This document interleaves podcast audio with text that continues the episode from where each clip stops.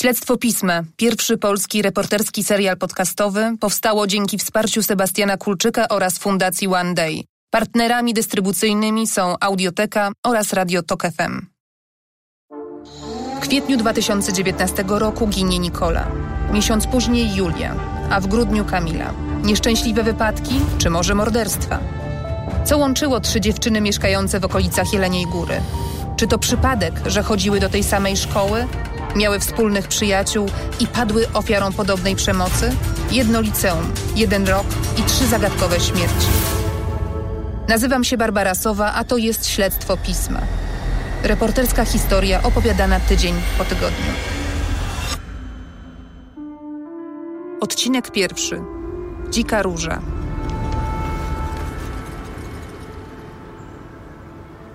Pod koniec grudnia dwa tysiące dziewiętnastego roku, kilka tygodni po emisji pierwszego Śledztwa Pisma, dostaliśmy maila, którego autorka stwierdziła, że ma temat na nowy sezon. Wysłała krótką notkę z lokalnego serwisu informacyjnego o śmierci siedemnastolatki. Jej ciało dwa tygodnie wcześniej znaleziono w rodzinnym Rębiszowie, u podnóża Gór Izerskich na Dolnym Śląsku. W niedzielę ósmego grudnia wyszła z domu. Miała jechać do licealnego internatu w pobliskiej miejscowości. Na miejsce nie dotarła. Najgorsze jest to, co mówią ludzie, napisała nam autorka maila. I dalej wyjaśniała. To trzecia dziewczyna z Bursy w Lubomierzu, która zginęła w tym roku. Słyszałam, że to były trzy przyjaciółki. Straszne. Co tam się stało? A może to jakieś Twin Peaks razy trzy? Zainteresowała mnie ta historia. To była nie tylko zagadka kryminalna, ale również poruszająca rodzinna tragedia i szansa na stworzenie portretu młodzieży z małych miejscowości. Opowieść o dzieciach, które do szkoły mają pod górkę. W przenośni i dosłownie, bo nie mają jak do niej dojechać. Nasza informatorka przekonywała, że miejscowe media nie drążą tematu, bo pewnie nie chcą grzebać w lokalnych układach. Zwłaszcza, że sprawa dotyczyła szkoły o profilu mundurowym. Może zamieszani w nią byli emerytowani żołnierze czy policjanci. Nie zastanawiałam się długo. Postanowiłam sprawdzić to sama. Zbyt wiele faktów budziło wątpliwości. Czy śmierci dziewczyn były ze sobą powiązane? Jaką rolę odegrała w tej tragedii szkoła? Czy kolejnym uczniom groziło jakieś niebezpieczeństwo? Po raz pierwszy przyjechałam do Rębiszowa pod koniec stycznia tego roku. Potem wracałam tam wiele razy i wielokrotnie chciałam całe to śledztwo rzucić w cholerę. Ale po chwilach zwątpienia uporczywie wracało zdanie, które usłyszałam już pierwszego dnia. Nikt inny nie pochyli się nad tą tragedią.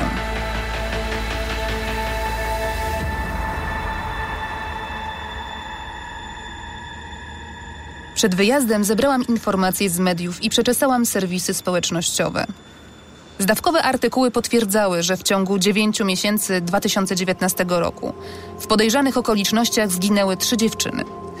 Dwie uczennice i jedna absolwentka liceum w Lubomierzu. Ale zanim do Lubomierza, najpierw pojechałam do Rębiszowa. Pogoda mi nie sprzyjała. Co prawda drogi nie zawiało śniegiem, ale siąpił zamarzający deszcz, który sprawiał, że za kierownicą czułam się bardzo niepewnie. Zwłaszcza na jednym z ostatnich odcinków.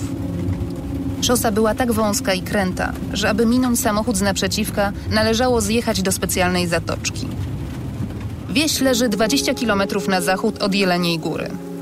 Taka typowa poniemiecka zabudowa, w większości murowane domy, kryte dwuspadowymi dachami. Sporo tu pięknie odnowionych budynków, otoczonych podwórkiem z przystrzyżonym trawnikiem. Ale ja widziałam głównie te zapuszczone, które straszyły zawilgotniałą, łuszczącą się elewacją. Potem przekonałam się, że to kwestia pory roku. Wiosną nawet te ponure gospodarstwa nabrały uroku, a Rębiszów okazał się przepięknie położoną podgórską mieściną z zapierającym dech widokiem na Izery. W dziewiętnastym wieku, gdy Rębiszów nazywano Rabiszał, czyli Kruczą Porębą, mieszkało tu półtora tysiąca osób. Dzisiaj ledwie siedemset. Domy są rzadko rozrzucone wzdłuż drogi. Jest przejazd P K P i remiza Ochotniczej Straży Pożarnej. Sercem wioski jest sklep oraz stojący kawałek dalej kościół. Zaraz obok zabytkowej świątyni mieści się szkoła. Boisko sąsiaduje płot w płot z cmentarzem. To właśnie tutaj Kamila kończyła podstawówkę. Jej dyrektorka nie miała dla mnie czasu. Nauczycielki też odmówiły rozmowy. Od śmierci Kamili minęło niecałe półtora miesiąca, a mieszkańcy nabrali wody w usta. Wie pani co, ja tutaj jestem ogólnie nowa, ja mieszkam i ja tak ludzi tutaj nie znam. Więcej usłyszałam od sklepowej. Ja tylko tyle wiem, że y, rodzina ponoć była taka patologiczna, y, że nie bardzo tam się opiekowali tą dziewczynką. No to wiadomo, głupi wiek, bo to nastolatka. Mhm. Y, I tyle tylko wiem. Od sklepowej dowiedziałam się, że śmierć Kamili i dwóch pozostałych dziewczyn ze szkoły w Lubomierzu jest jednak tematem plotek. Ponoć jakieś challenge sobie tam robiły, jakieś gry komputerowe, tam dużo było bardzo wersji. Kościelny, którego spotkałam przed niedzielną sumą, powiedział, że Kamila została pochowana razem z dziadkiem, Franciszkiem. Że grób rozpoznam po górze białych i różowych kwiatów. Wieńce leżały tam od pogrzebu. Gdy zapytałam o rodzinę, Kościelny odwrócił wzrok. Mruknął coś pod nosem o ojcu w kryminale i o alkoholu. I że nie znał ich adresu. Aż się chciałam demonstracyjnie rozejrzeć po nielicznych domach. Jak mógł nie wiedzieć, gdzie mieszkali? Bardziej rozmowny okazał się ksiądz, którego zaczepiłam po mszy. Pamiętał Kamilę z przygotowań do bierzmowania. Cicha, małomówna, skryta. W końcu przestała pojawiać się w kościele i do sakramentu nie przystąpiła. Twierdził, że w domu Kamili mieszka kilka rodzin. Oprócz rodziców także babcia oraz ciotka z mężem i dzieciakami. O rodzicach wiedział niewiele. Nie podejmowali księdza po kolędzie. Rzadko widywał ich na mszy. Na koniec rozmowy skierował mnie do działającego w Rębiszowie rodzinnego domu dziecka. Pracowała w nim mama Kamili, Teresa. Przez właścicielkę tego domu, panią Małgorzatę, zostawiła mi wiadomość. Następnego dnia pracodawczyni pani Teresy przekazała mi, że mama Kamili jest gotowa porozmawiać. Nie chciała się jednak spotykać u siebie. Umówiłyśmy się w domu jej pracodawców. Już na wstępie poprosiła, bym nie szukała kontaktu z pozostałymi członkami rodziny. Poza bratem, który po śmierci Kamili chciał wszcząć śledztwo na własną rękę i był gotowy opowiedzieć o swoich wątpliwościach. Teresa jest wysoka, ma ciemne, rzadkie włosy, które najczęściej wiąże w cienką kitkę. Do tego zmęczoną twarz i zniszczone dłonie. Wygląda na starszą niż jej czterdzieści parę lat. Utyka na jedną nogę. Co się wydarzyło w niedzielę ósmego grudnia dwa tysiące dziewiętnastego roku? Koło czternastej nocy jeszcze ją miał. Wziąłam, kupiłam jej trzy zeszyty, jeszcze jej brakowało. Wzięła ten klucz od internatu. No i normalnie się zebrała i poszła. W Rębiszowie jest stacja P K P. Dziennie kilka pociągów jeździ do Zgorzelca i Jeleniej Góry. Przez Rębiszów kursują też autobusy. Jeden z trzech przystanków, które widziałam, stoi nieopodal rodzinnego domu Kamili. Ale w niedzielę nie sposób dostać się do Lubomierza, gdzie dziewczyna chodziła do drugiej klasy liceum. Choć to niedaleko, samochodem dwadzieścia parę minut, a pieszo przez Gajówkę i Chmieleń to niecałe dziesięć kilometrów, czyli około dwie godziny marszu, w dużej mierze przez las. Ale matka Kamili zaprzeczyła, by dziewczyna chodziła do szkoły piechotą. Jeżeli już nie miała opcji na podwózkę, to wtedy szwagier ją woził. Bo wcześniej córka szwagra też tam w szkole była, ale ona zrezygnowała. Dwie godziny później Kamila zadzwoniła do babci. Powiedziała jej, że jest już w Lubomierzu. Skłamała. Po południu gdzieś koło szesnastej mało mi, że dzwoniła do niej i ja już nie miałam wtedy żadnych podejrzeń, no bo nigdy się nie zdarzyło przez ten cały, cały czas, jak ona chodzi do szkoły, żeby w niedzielę nie dotarła do tego internatu, bo nie było nie, takiej sytuacji nigdy. Ja po prostu byłam pewna, że ona jest w tym internacie. No ale mówię, to już było, bo ja wiedziałam kiedy i ten, bo ona zawsze dzwoniła i mówiła jakaś sytuacja i... No ale dosyć często, przeważnie przyjeżdżałam normalnie w piątek po południu, a w niedzielę wracała. W poniedziałek rano alarm wszczeli przyjaciele Kamili, zaniepokojeni jej nieobecnością i brakiem kontaktu. Sprawę przejęła wychowawczyni, która zadzwoniła do Teresy. Poinformowała, że córka nie tylko nie pojawiła się na lekcjach, ale też nie dotarła do internatu. Wtedy już próbowałam do niej zadzwonić, ale telefon nie odbierała telefonu. I dziewiąta z minutami dzwoniłam, zgłosiłam na numer alarmowy, że córka zaginęła. Tam zaraz zgłoszenie przyszło, ja już tu z pracy się urwałam i poszłam do domu, bo już mówili, żeby czekać, bo zaraz policja przyjedzie, żeby po prostu wziąć jakieś zdjęcie i jakieś jej ubrania. Policja dosyć szybko się pojawiła, ja wiem, no ponad pół godziny mogło minąć, do godziny maksymalnie już byli w domu. To wie pani, tak ciężko mi ten czas jest określić, bo wtedy ja już myślałam, ale to człowiek cały, cały czas myślałam, że może gdzieś poszedł jakieś koleżanki, może akurat na jakąś imprezę czy coś. Chociaż nigdy się nie zdarzało, bo nie było takiej sytuacji, żeby ona już w poniedziałek nie była w szkole. Nawet w internacie to mówili, że ona tam w sumie z tych wszystkich tych, to ona cały czas chodzi do tej szkoły. Że nie ma, że jakieś tam bumelki, że gdzieś sobie na wagary chodzi, czy cokolwiek innego. Także ja mówię, nie miałam nawet cienia podejrzenia, że jej w tym czasie może nie być w tym internacie. Z początku Teresa, zgodnie z poleceniem policji, czekała w domu na wyniki poszukiwań. Ale nie mogła wytrzymać. Musiała wyjść.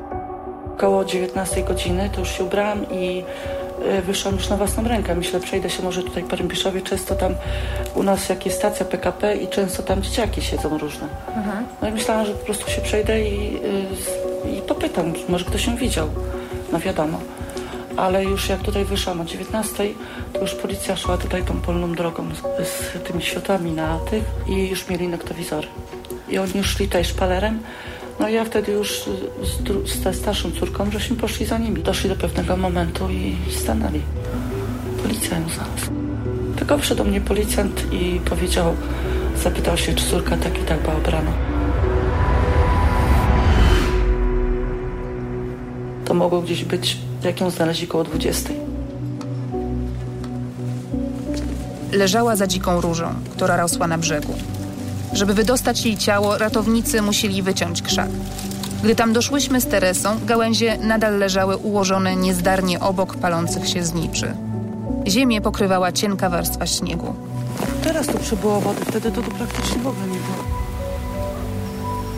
To jest stróżka niewielka. Ciężko, żeby tu gdzieś przewróciła się i zrobiła sobie krzywdę. Dom Kamili stoi przy głównej ulicy przecinającej wieś, w jej południowej części. To dwupoziomowy budynek z ciemnobrązowej szalówki, na wysokiej, bielonej podmurówce. Przylega do niego pomieszczenie gospodarcze. Dziewczyna mogła wybrać kilka dróg do Lubomierza. Najbardziej oczywista wiodła na północ, przez wieś wzdłuż torów i potem szosą na Gajówkę. Mogła też odbić w prawo, przeciąć tory i iść przez las. Ale tak daleko raczej nie doszła, a jeśli tak, to zawróciła. Jej ciało znaleziono niemal pod domem. Do feralnego przepustu przecinającego Skitnicę, górski strumyk, który płynie przez Rębiszów, to trzy minuty drogi. Teresa powiedziała, że Kamila często chodziła do lasu z psem, ale nie ma pojęcia, czego córka szukała w tym konkretnym miejscu. Od jednej z młodych mieszkanek Rębiszowa usłyszałam, że to miejsce dzieciaki nazywają Białym Piaskiem. I Kamila czasem tam przesiadywała z kuzynką, Patrycją. Z drogi widziała dom i betonowego molocha, który góruje nad horyzontem. To poniemiecka stacja przeładunkowa, pozostałość po kamieniołomie. W Rębiszowie działała kopalnia bazaltu. Tutaj w przeszłości pracowała zarówno babcia Kamili na kuchni, jak też jej dziadek, jako kierowca. Ale jak dziewczyna się tam znalazła? Gdzie krążyła przez tyle godzin? Czemu tuż przed domem zboczyła w stronę Zagajnika? Matka nie miała pojęcia. Wujek Kamili, Rafał Tomaszkiewicz, miał wiele wątpliwości. Jak ja gdzieś tam przeczytałem w internecie, że ona spadła z wysokiej skarpy i że gdzieś tam się utopiła w tym strumyku, jak ja tam pojechałem, to ten przepust ma pięćdziesiąt centymetrów wysokości, gdzie jest częściowo zarośnięty i jest rzeczywiście ten wycięty już krzak różu, który tam był, niewielki i, i jakaś tam znikoma ilości wody, więc nawet jeżeli ona by chciała popełnić samobójstwo, to ja nie wiem, czy człowiek spadając do strumyka i wciągając wodę tak naprawdę potrafiłby się zabić, tak? Odruch, odruch jest taki, że człowiek się ratuje, więc jak ona by tam wpadła, nawet to byłaby podrapana, miałaby podrapane ręce, twarz, cokolwiek. Tam mowa w tym dokumentach, że jakieś utarcia. Tak, tak, tak, tak dwa raczej... zadrapania. Jeżeli no, człowiek wpada w róże, no to te kolce się wbijają, drapie się, dłonie są po, pokaleczone, tak naprawdę nic tam nie było. Więc czy ktoś ją tam położył, czy, czy ktoś jej pomógł? Ciężko mi powiedzieć. No, dla mnie to jest bardzo dziwne. Tym bardziej w linii procy do domu jest stamtąd czterysta metrów. I nagle um, co, idzie do domu i stwierdza, y, jednak rzucę się w krzaki, tak? Albo nie wiem, zamarznę, rozbiorę się, zamarznę, wpadnę do rowu, będę tam leżeć. Kamila wyszła z domu ubrana w jasne dżinsy, czarne sportowe buty i skórzaną motocyklową kurtkę. Gdy ją znaleziono, kurtka i plecak leżały nieopodal. podobnie jak jeden z butów. Dlaczego Kamila zdjęła kurtkę i buta? To był przecież początek zimy. Temperatura wynosiła zaledwie kilka stopni na plusie. Na miejscu śmierci znaleziono niemal pustą butelkę po półlitrowej wódce o smaku grejpfrutowym. Nic nie zginęło. Pieniądze, portfel, nowy smartfon, który miesiąc wcześniej dostała na urodziny od siostry, też nie zostały skradzione.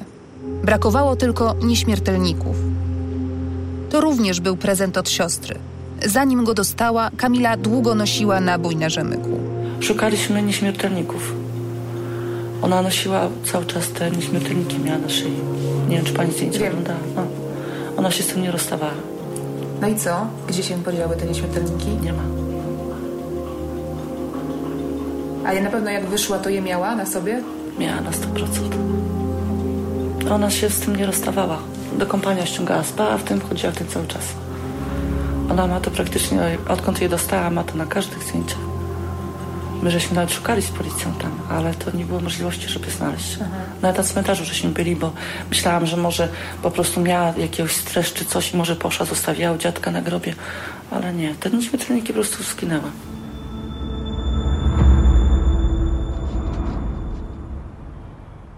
Strażacy, którzy znaleźli ciało, powiedzieli mi, że Kamila leżała na plecach.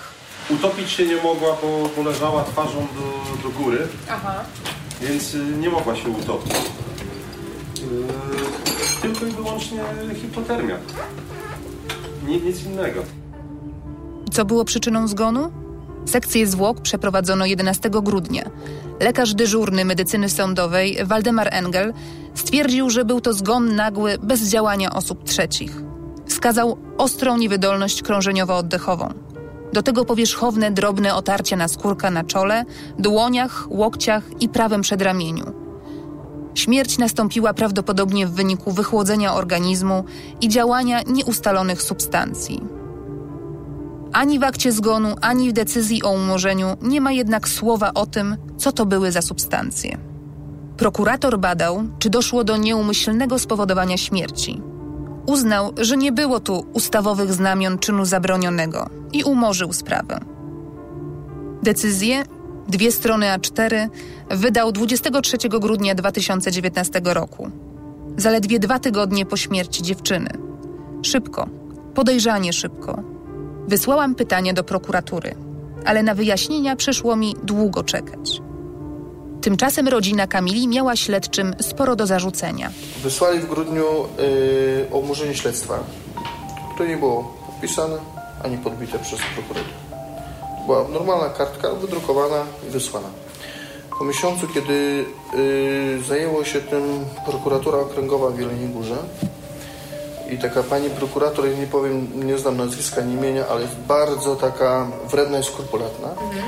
I dopiero ona zauważyła, że prokuratura rejonowa we Lwówku wysłała umorzenie śledztwa, które nie ma mocy prawnej, bo nie jest ani podbite, ani podpisane przez nikogo. Więc zrobili to jeszcze raz w styczniu. Ona się dziwiła, jak oni to zrobili, że w trzy tygodnie przesłuchali wszystkich, ściągnęli wszystkich.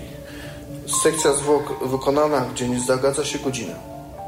Wuj Kamili mówi o trzech tygodniach, ale w rzeczywistości śledztwo umorzono dwa tygodnie po śmierci.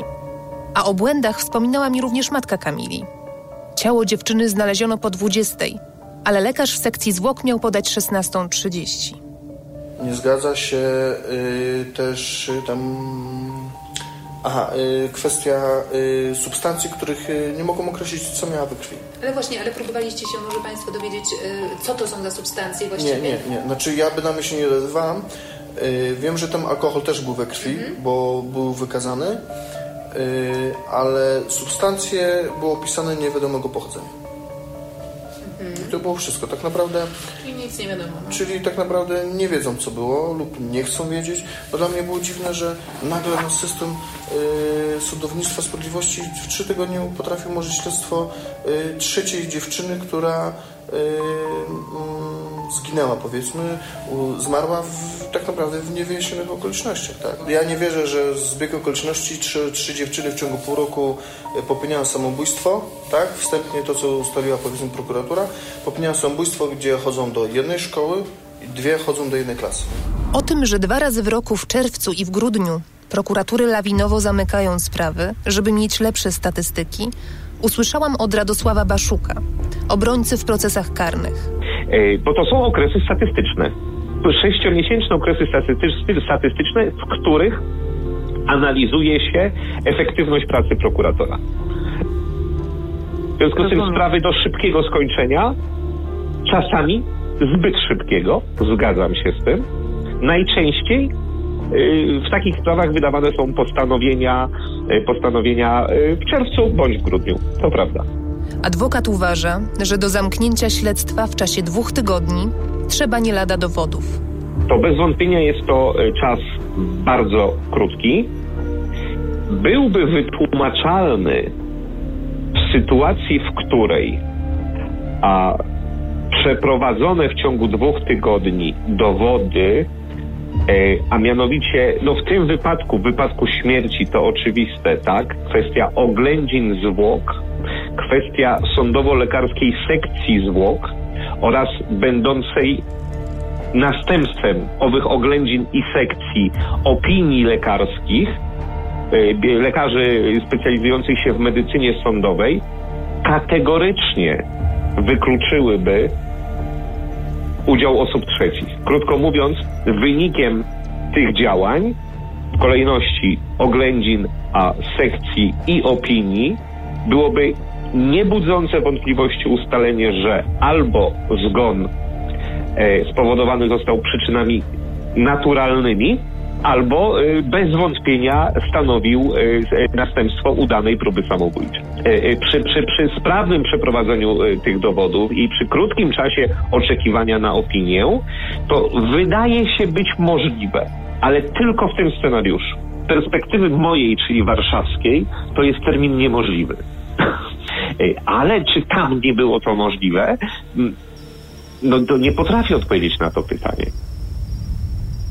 Od wujka i mamy Kamili usłyszałam też, że policja nie pociągnęła wątku tajemniczego auta, które sąsiad widział w lesie. Chciałam to sprawdzić, ale lwówecka policja odmówiła komentarza i skierowała mnie od razu do prokuratury. Siostra się dowiedziała prawie miesiąc po pogrzebie, że sąsiad, który mieszka, nie wiem czy to opowiadała o tym, sąsiad, który mieszka pod lasem, widział Kamilę, jak ona idzie w stronę auta. Niby czarne auto, kombi, takie większe. Sąsiad to pan Józef Borowiec. Mieszka pod samym lasem, po drugiej stronie torów i wież stacji przeładunkowej. Jakieś pięćset metrów od domu Kamili i paręset od miejsca, w którym znaleziono jej ciało. Od bliskich Kamili usłyszałam, że sąsiad widział tajemnicze auto przy szlabanie, w lesie, za jego domem. Z podwórka widział też Kamilę, jak szła w tamtą stronę. Było już po zmroku, między siedemnastą a osiemnastą. Mało tego, rozmawialiśmy z sąsiadką, która mieszka naprzeciw niego. Ona ma kamerę yy, na budynku. Yy, no pech chciał, że ta kamera yy, ma pętlę na miesiąc czasu, czyli nagrywa wszystko przez miesiąc czasu, po miesiącu wszystko się traci. Więc jakby policja się postarała i podjechała i zobaczyła, że jest kamera. Mieli na to miesiąc czasu tak naprawdę, tak? Tym bardziej oni byli na tym podwórku. Policja była na podwórku, jak szukali, bo zaglądali, zaglądali do auta, chodzili tam w koło, ale no nie zainteresowali się, że jest kamera, że, że ktoś to może nagrywać i, i byłoby dokładnie pokazane, czy wraca, w jakim stanie wraca, czy wraca sama, o której godzinie wraca, czy idzie w ogóle tą, tą drogą tam, czy, czy, on, czy ona poszła inną drogą, czy ktoś ją tam przywiózł. Czy ona się z kimś umówiła, czy ktoś jej nakazał, kazał się spotkać. Czy kierowca auta mógł maczać palce w jej śmierci? Ja myślę, że albo na tym spotkaniu w tym lesie, albo jej podali jakiekolwiek narkotyki. Później to zapijała alkoholem, czy już nie kontaktowała. I kiedy po prostu może oni nie mieli zamiaru, żeby ją zabić. Ciężko mi powiedzieć. I ona może wracała i rzeczywiście już w takim była stanie, że po prostu nie kontaktowała, gdzie jest i co się dzieje.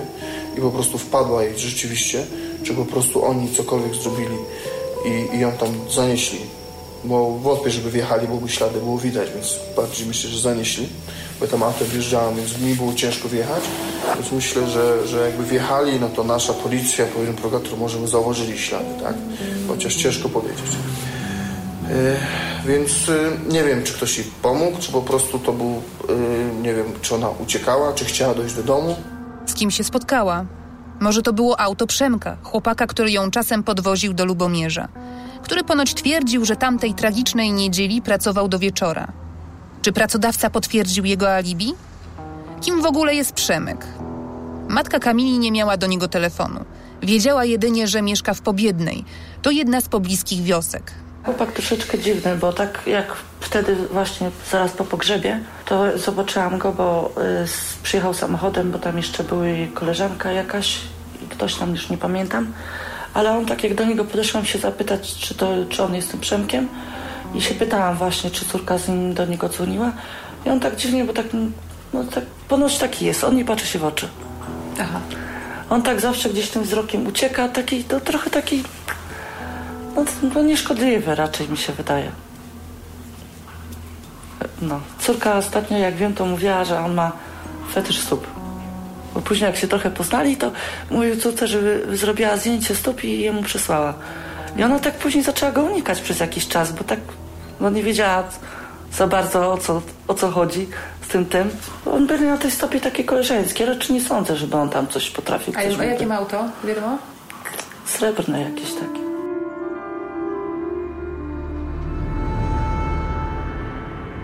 Kamila była wysoką, szczupłą, ciemnooką szatynką. Miała długie włosy i wąskie usta. Na zdjęciach, które znajduje w mediach społecznościowych i w sieci, rzadko się uśmiecha. Zaciska wargi albo pozuje w półuśmiechu Monalizy. Często z kapturem na głowie. Wiem, że lubiła poezję. Czytała Wisławę Szymborską. Czasem sama pisała wiersze. Matka twierdzi jednak, że się nie zachowały. Czarno-białe zdjęcia, które Kamila publikowała w mediach społecznościowych, zazwyczaj były opatrzone krótkimi cytatami. Jak ten z pierwszego grudnia, opublikowany tydzień przed śmiercią. Mało ludzi potrafi znieść samotność, ale wielu marzy o niej jak o ostatniej ucieczce. Kamila napisała to po angielsku. Nie wskazała autora, ale to fragment Innego świata Gustawa Herlinga-Grudzińskiego. Na Facebooku pod cytatem o samotności roi się od serduszek i komentarzy. Ślicznotka, najlepsza, kocham. Ale nikt Kamili nie próbuje pocieszyć. Nie pyta, co się stało. To zresztą dość charakterystyczne.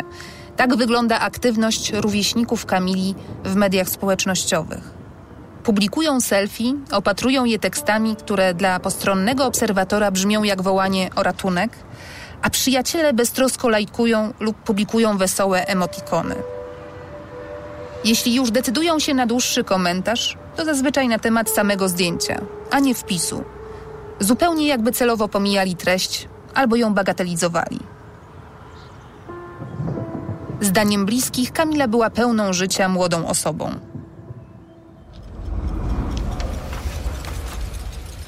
Może na początku, jak jeszcze była młodsza, to była taka niepewna siebie. Zawsze, oczywiście była uśmiechnięta. Ja pamiętam zawsze mm, radosna była, tak? Chociaż różnie miała w życiu.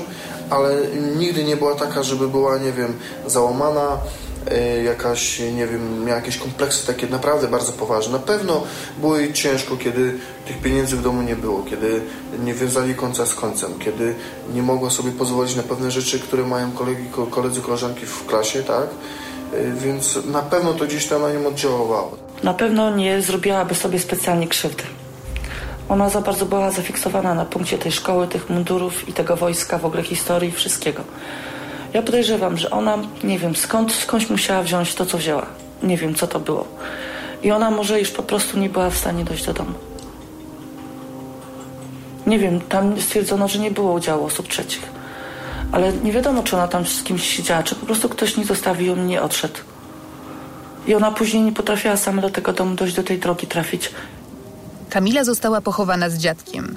Franciszek umarł na raka płuc niemal dokładnie rok przed wnuczką. Dziewczyna była z nim bardzo związana.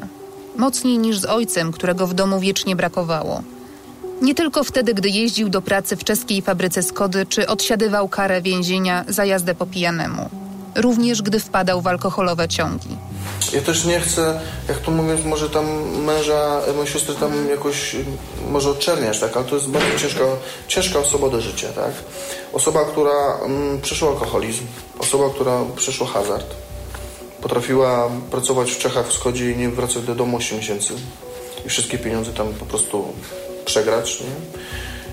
Ale no siostra zawsze jakoś tam wyciągała tą rękę i starała się, żeby to jakoś wyglądało, tak? Więc jego zachowanie na pogrzebie, gdzie nie siedzieli razem, on siedział z tyłu,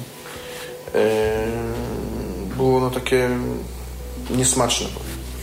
Kiedy my przyjechaliśmy tam po paru dniach i, i on się żali, że on non stop tam chodzi, to tak naprawdę aż mnie tak zirytowało, tak? Że nagle teraz się obudził, kiedy jej nie ma, kiedy nie ma córki, on nagle tam chodzi codziennie i pali zniszczy. To już nic nie da. On tam może spać nawet w tym miejscu, ale ja tam byłem ogólnie, też widziałem to miejsce, ale tak naprawdę to już nic nie da, to już jest za późno. Od strażaków usłyszałam, że zdarzyło im się już raz ratować ojca Kamili. Nawet, nawet mieliśmy go okazję zgarnąć z drogi. Tak. Kiedy żeśmy go zgarnęli z, z rowu właściwie wyciągnęli przy, przy kilkustopniowym mrozie, bo leżał i odpoczywał. Mama Kamili moje pytania o męża ucięła, mówiąc, że córka miała z nim poprawne relacje. Nie chciała, żebym szukała z nim kontaktu. Uszanowałam to.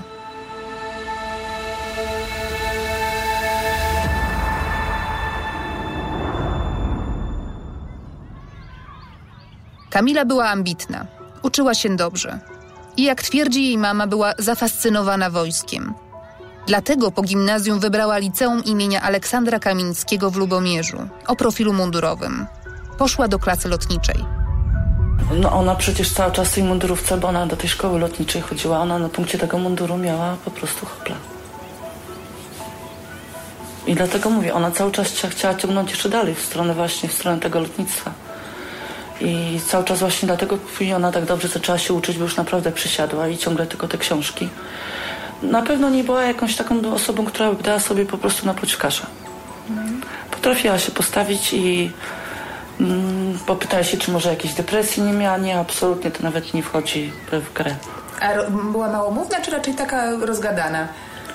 Zależy właśnie z kim. Zależy, bo mówię, są koleżanki, które naprawdę z którymi miała fajny kontakt i są takie, których po prostu nie lubiła, tak jak ona to mówiła, zawsze puste lale. Czy tam, no wiadomo jak to. No tak, też tak, czasami się wzięła, trochę pomalowała czy ten, ale nigdy tak nie, chod- nie chodziła taka wypacykowana, czy nie wiadomo jak tam zaraz rzęsy, ten makijaż, czy ten. Czasem delikatnie, tak, pomalowała się. Strasznie na te włosy dbała. W punkcie tych włosów to miała bzika. A chciała zostać pilotką? No tak nie do końca, czy pilotką. Chciała na pewno latać. Muzyki to wie pani, co powiem szczerze, ona słuchała, ale przy łaźni wojskowej. Naprawdę? Tak. Miała, to nieźle. Miała właśnie, no była tak zafiksowana na tym punkcie, naprawdę. Jak przyjeżdżała z tym mundurem wybrana, to siedziała, przez pół godziny siedziała, buty pastowała, bo muszą na glans być zrobione.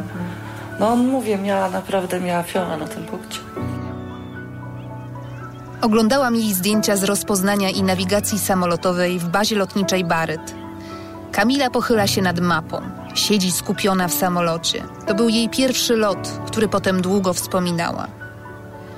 Później od jej przyjaciółek usłyszałam, że ten mundur to jednak trochę przypadkowo, bo Kamila chciała być nauczycielką języka polskiego. Ale szybko wsiąkła w wojskowy dryl i po pierwszych tygodniach w nowej szkole nawet na spacery z psem zakładała mundur. Jej nauczyciel na zajęciach z lotnictwa, podpułkownik Feliks Bielawski, potwierdził mi przez telefon, że dziewczyna była bardzo zdyscyplinowana i zaangażowana. Obiecała mu nawet, że na półrocze poprawi średnią, żeby zdobyć stypendium. Zobaczy pan, w tym roku będę miała cztery siedemdziesiąt pięć, mówiła. Według Teresy podpułkownik Bielawski był dla dziewczyny wzorem i po trosze zastąpił jej dziadka. Czy coś ją gryzło, ale nie dała tego po sobie poznać? Zapytałam. Nie był w stanie osądzić. Fajny klimat, że fajnych kolegów poznała. Nieco na przykład tutaj, jak chodziła do Mirska, do gimnazjum, po prostu nie dogadywała się z tym towarzystwem. Nie był jej klimat i... A czemu? Co mówiła, że co jej nie pasowało? Nie potrafiła znaleźć im po prostu wspólnego tematu. Tam już jak w Lubomierzu i tam już w tym, jak już poznała tych nowych kolegów, koleżanek, to potrafiła się naprawdę dogadać. Miała tych koleżanek i... Jak wracała z tego internatu, to tygodnią telefon już tam wiadomości leciały, bo no wiadomo jak to. Mieszkała z Patrycją, właśnie z kuzynką, ale później właśnie Patrycja się przyniosła tutaj do Mirska, do szkoły i ona w pokoju została sama. No to pokój był dwuosobowy. W pokoju została sama. Mhm. Była taka sytuacja, bo też właśnie opowiadała, że jednego dnia, dokładnie teraz pani daty nie powiem, bo już nie, kompletnie nie pamiętam, ale właśnie mówiła, że w internacie jakoś się uczyła i mówi, że później tak zasnęła, źle się, dziwnie się poczuła. Mówi, że później przyszedł któreś godzinie przed wychowawca i zaczął ją szturchać, za, znaczy za ramię, zaczął ją budzić, a ona kompletnie niekontaktowna była. Kamila została w pokoju zupełnie sama i wtedy pojawiły się problemy. Z Patrycją nie udało mi się spotkać przed pandemią. Mogłyśmy porozmawiać dopiero w maju. O tym, co od niej usłyszałam, opowiem Ci w kolejnych odcinkach. Nie wiem, czy to później coś się tak nie, nie tego nie porobiło, bo później jakoś, tak mówię, zaczęła jakaś taka bardziej... Nie, żeby ona miała jakąś depresję czy coś takiego, ale taka bardziej taka... Zrobiła się agresywniejsza. Nie dawała sobie coś tam powiedzieć, bardziej już tak pyskowała. Ostatnio tak nie za bardzo się tak zwierzała. Mhm. Już taka bardziej zamknięta w sobie się. A kiedy się zaczęło, że, że ona się zaczęła zamykać? No już mówię, to, to już tak dwa, trzy miesiące. Gdzieś tak. Mhm. Taka bardziej pyskata się zrobiła. Mhm. Mhm. Tak już potrafiła odpiskować coś. Ale tak to mówię. A wcześniej była to... taką raczej cichą, potulną osobą? No, w szkole zawsze mówili, że ona taka grzeczna, ale w domu to swoje rogi pokazała. Wiadomo, tu w szkole wszystko ładnie, tacy gracy, ale w domu to potrafiła dać trochę czasami w kość, nie powiem. Nie wiem, czy to ostatnio trochę się tak nie zmieniło, bo zdziwiałam się, że jak żeśmy zabierali jej rzeczy z internetu, że właśnie w internecie znalazłam gaz pieprzowy. W jej rzeczach? Tak. Tak po prostu do domu go nie przywoziła, ale po prostu zdziwiło mnie to, dlaczego akurat takie rzeczy trzyma w internecie.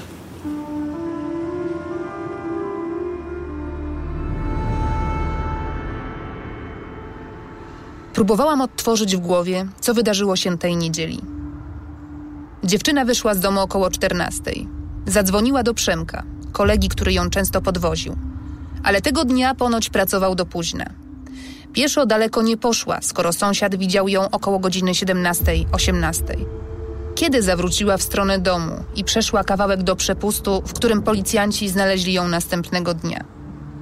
Marek Śledziona z prokuratury rejonowej w Lwówku Śląskim w postanowieniu o umorzeniu śledztwa pisze, że przesłuchano szereg świadków i sprawdzano wykaz połączeń z telefonu Kamili. Na ile dokładnie to zrobiono, skoro decyzję o umorzeniu wydano dwa tygodnie po jej śmierci? Tomasz Czułowski, rzecznik prokuratury okręgowej w Jeleniej Górze, obiecywał, że zgromadzi wszystkie informacje, ale potrzebuje czasu. Mijały tygodnie, a ja nie otrzymywałam żadnych odpowiedzi. Do roli śledczych w tej sprawie, podobnie jak w wyjaśnianiu śmierci pozostałych dwóch dziewczyn, wrócę jeszcze nie raz. A przyczyny zgonu? Prokurator napisał, że, tu cytuję, nie ma danych pozwalających postawić tezę, że do śmierci przyczyniła się inna osoba. Czym były nieustalone środki, które wykazała sekcja? A może jednak doszło do morderstwa? Czy rzeczywiście po okolicy kręcił się tajemniczy czarny samochód? Czy Kamila się czegoś bała, skoro w pokoju w internacie trzymała gaz pieprzowy? Do Przemka długo nie mogłam dotrzeć, ale podejrzenie, że Kamila z kimś się spotkała przed śmiercią, zweryfikowałam już w czasie kolejnego wyjazdu. Jedyny pewny trop prowadził do sąsiada. Jego dom stoi jakieś pół kilometra od gospodarstwa, w którym mieszkała Kamila. Nie trudno go znaleźć, bo to sam koniec drogi. Dalej jest już las. Zagajnik i przepust, w którym znaleziono zwłoki dziewczyny, znajduje się po drugiej stronie tej drogi. Gdy spytałam go o grudniową niedzielę, potwierdził, że widział zaparkowane tuż za szlabanem auto. Czarne kombi. Marki ani rejestracji nie dostrzegł z daleka. Widział też dziewczynę idącą w stronę auta. Z początku myślał, że to Kamila. Tak też powiedział bliskim dziewczyny. Ale gdy po jakimś czasie zobaczył jej zdjęcia, skojarzył, że dziewczyna, którą widział tego dnia, była mniejsza i w okularach. Zapewniał mnie, że to na pewno nie Kamila.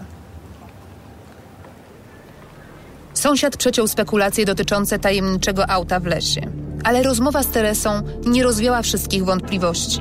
Wręcz przeciwnie. No, ale wcześniej też wiem, że była sytuacja, już to też mówiłam na policji, to było latem tamtego roku. Na wakacjach, że y, gdzieś poznała jakiegoś chłopaka przez internet. No i to jakiś czas pisali y, tam do siebie i wiem, że y, jakoś się z nią umówił w Mirsku gdzieś, w Paproce albo gdzieś, nie wiem, gdzieś w Mirsku się umówił ten chłopak. I ona do niego szła. I to nie wiem, czy to latem było, czy miała tam na busa czy na stopa, ale mówi, że tutaj u nas koło boiska dostała telefon z numeru zastrzeżonego. Zadzwonił do niej jakiś, nie wiem, chłopak, czy to jakiś starszy mężczyzna i powie- musiał znać numer telefonu, to też fakt. I powiedział do niej, że wracała do domu, bo mówi, że ten chłopak jest y, niebezpieczny, że on już y, odsiadł wyrok za gwałt na nieletniej. I ona w tym momencie się cofnęła do domu, wróciła i opowiedziała mi o tej sytuacji. Ja mówię, córka, wiesz, to wykasuj go w ogóle z tych zajmości, nie kontaktuj się z nim. Kamila powiedziała, że usunęła kontakt i więcej się z tym mężczyzną nie spotka. Matka nie dopytywała, kto to był. Ufała córce. Tłumaczyła się, że Kamila była już dużą dziewczyną. Jak każda nastolatka nie chciała, żeby się wtrącać w jej sprawy. Chwilę później Teresa powiedziała jednak coś, co mną wstrząsnęło. Ona mogła zostać zwrócona. To było trzy tygodnie przed śmiercią Kamili. szesnastego listopada robiła urodziny w Lastorii, w Gryfowie. I właśnie z tego, co się żeśmy później dowiedzieli, ona tam dostała jakiś alkohol. Ktoś jej po prostu sprezentował ten alkohol. Ja go w domu nie widziałam, żeby, no ale to wiadomo, też nie przeszukiwałam jej rzeczy, no bo wiadomo jak to jest. No bo tam później stwierdzili, że ona była pod jakimś wpływem alkoholu. Ale też stwierdzili, i to mam napisane właśnie w tym y, piśmie od prokuratora, że były tam jakieś nieustalone środki. Ale w dalszej kwestii to oni nie ustalili. Nie, nie powiedzieli mi dokładnie, co to są za środki. Przecież teraz to chyba takie rzeczy to się powinno wykazać. Przecież robili tą toksykologię, to wszystko, to przecież powinni wiedzieć chyba, co ona mogła wziąć, bo w domu nie ma takich rzeczy, żeby... żeby no teraz to pewnie by znalazła, bo ja jestem już na tych lekach. To wróciła z tej imprezy. Ja nie powiem, bo ja tak za bardzo alkoholu od niej nie wyczułam. No tam jej kuzynka mówiła, że na tam piwo czy dwa piwa mogła wypić, ale ją ja nie wyczułam aż, żeby ona była. Ale w pewnym momencie to mi się wydawało, że ona pod, była pod wpływem czegoś. Bo ona się położyła, a później zaczęła krzyczeć. Bo my mamy ogólnie mieszkanie na górze, ale ona miała pokój na... na mamy, znaczy mieszkanie mamy na dole, ale ona swój pokój miała na górze. Bo u nas tam teraz te remonty zaczęliśmy robić, trochę mamy tego odgrzybiania, bo... No i tak na górze pokój tam miała zrobiony. No i mówię, ona po tej imprezie właśnie w tej restauracji wróciła i taki, coś takiego dziwnego ataku dostała, zaczęła krzyczeć. Ja do niej poszłam i tak próbowałam ją głaskać i ona zaczęła krzyczeć, nie dotykaj mnie, zostaw mnie w spokoju, on mnie zgwałcił. I ja mówię dziecku, mówię, co ci się stało? I ona taka, wie pani co, taka była no, w takim dziwnym stanie, ja nie wiem, bo jeszcze nie spotkałam, żeby ona w takim, takim, takim dziwnym amoku była. Ale to widziała pani coś po oczach, czy na przykład, że była pobudzona, czy raczej śpiąca, czy... Bardziej taka jakby śpiąca, bo ona to jakby przez sen. Przez sen krzyczała. Ale później ona poleżała chwilę, się uspokoiła, przynieśliśmy jej mam herbaty. No i tak nawet ona później mówi do mnie, się pytam dziecko, mówiła, co ci się stało? Ona mówiła, nie wiem, jaki zły sen miałam. I tak to zaczęła obracać w ten, w żart. Ze spotkania z Teresą wyszłam wzburzona. Kto zrobił krzywdę Kamili? Czy do tragedii doszło w internacie? Dlaczego rodzina nie zareagowała? Czemu nikt nie drążył tematu? Trudno było mi zrozumieć, jak takie wyznanie można było zbagatelizować. Byłam sfrustrowana liczbą pytań bez odpowiedzi. Tym, jak niewiele o okolicznościach śmierci dziewczyny wiedzieli jej najbliżsi. Milczeniem przyjaciół. Przez dwa tygodnie próbowałam nawiązać kontakt z młodymi ludźmi, których Kamila najczęściej oznaczała na Facebooku. Z mizernym skutkiem. Może nie chcieli rozdrapywać ran, a może się czegoś bali. Nurtował mnie też pośpiech prokuratury, która w ciągu dwóch tygodni umorzyła śledztwo.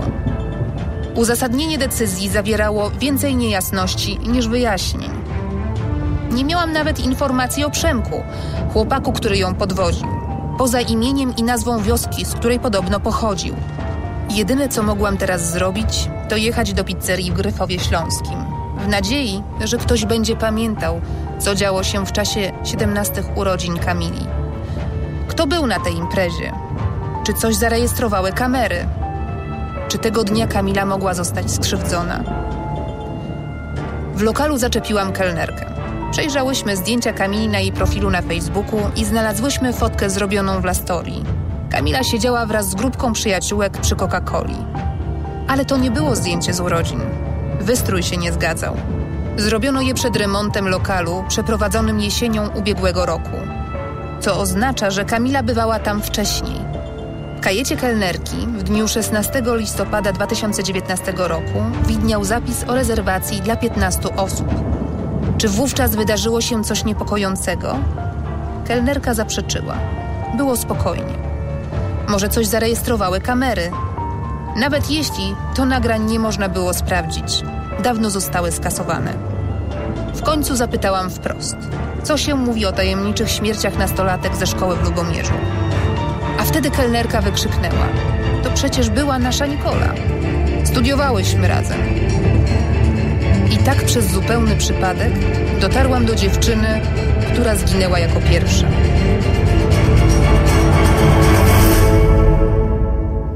Co kryje jej historia? Posłuchaj w kolejnym odcinku Śledztwa Pisma. Za tydzień, w piątek.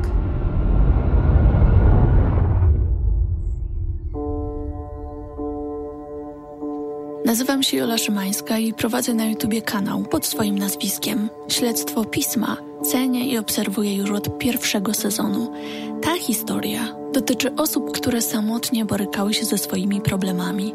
Dlatego podaję numery miejsc, do których ty, ktoś z twoich bliskich lub znajomych, może bezpłatnie zadzwonić i poprosić o pomoc albo po prostu porozmawiać. Jeśli zmagasz się z trudną sytuacją, nie wiesz co zrobić, zadzwoń. Podziel się tym, co przeżywasz. Zapewnią ci bezpieczeństwo i dyskrecję. Pomogli już wielu. Zadzwoń pod bezpłatny numer osiemset siedemdziesiąt dwadzieścia dwa dwadzieścia dwa całodobowego Centrum Wsparcia dla Osób w Kryzysie. Możesz też napisać maila lub skorzystać z czatu na stronie linia wsparcia kropka p l. Telefon zaufania dla dzieci i młodzieży to sto szesnaście sto jedenaście. Jest bezpłatny i czynny codziennie, całą dobę. Podobnie jak i infolinia dla dzieci i młodzieży, rodziców oraz pedagogów działająca pod numerem osiemset zero osiemdziesiąt dwieście dwadzieścia dwa.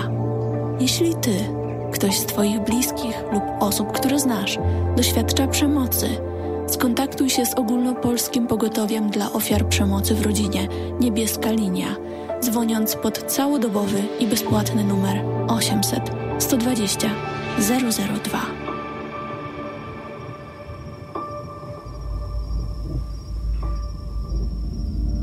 Śledztwo Pisma to reporterska historia opowiadana tydzień po tygodniu. Prenumeratorzy miesięcznika Pismo, magazyn opinii oraz subskrybenci Pisma, Audioteki i Tok F M Premium mogą słuchać każdego odcinka na tydzień przed jego oficjalną premierą. Od drugiego października co tydzień odcinki udostępniane są na śledztwo pisma kropka p l, na kanałach Śledztwa Pisma, na YouTube, Spotify, Apple Podcast, Google Podcast i SoundCloud.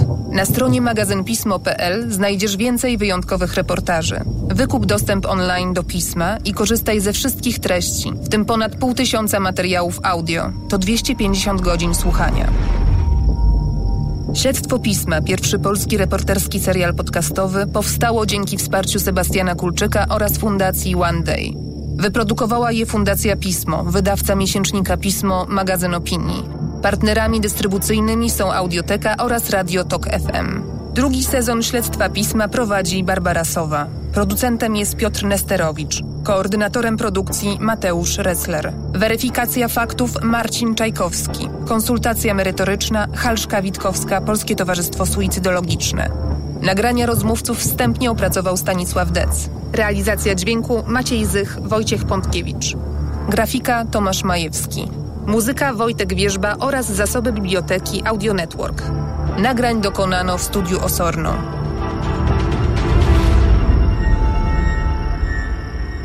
Śledztwo Pisma wiele zawdzięcza Monice i Justynie. Dziękujemy.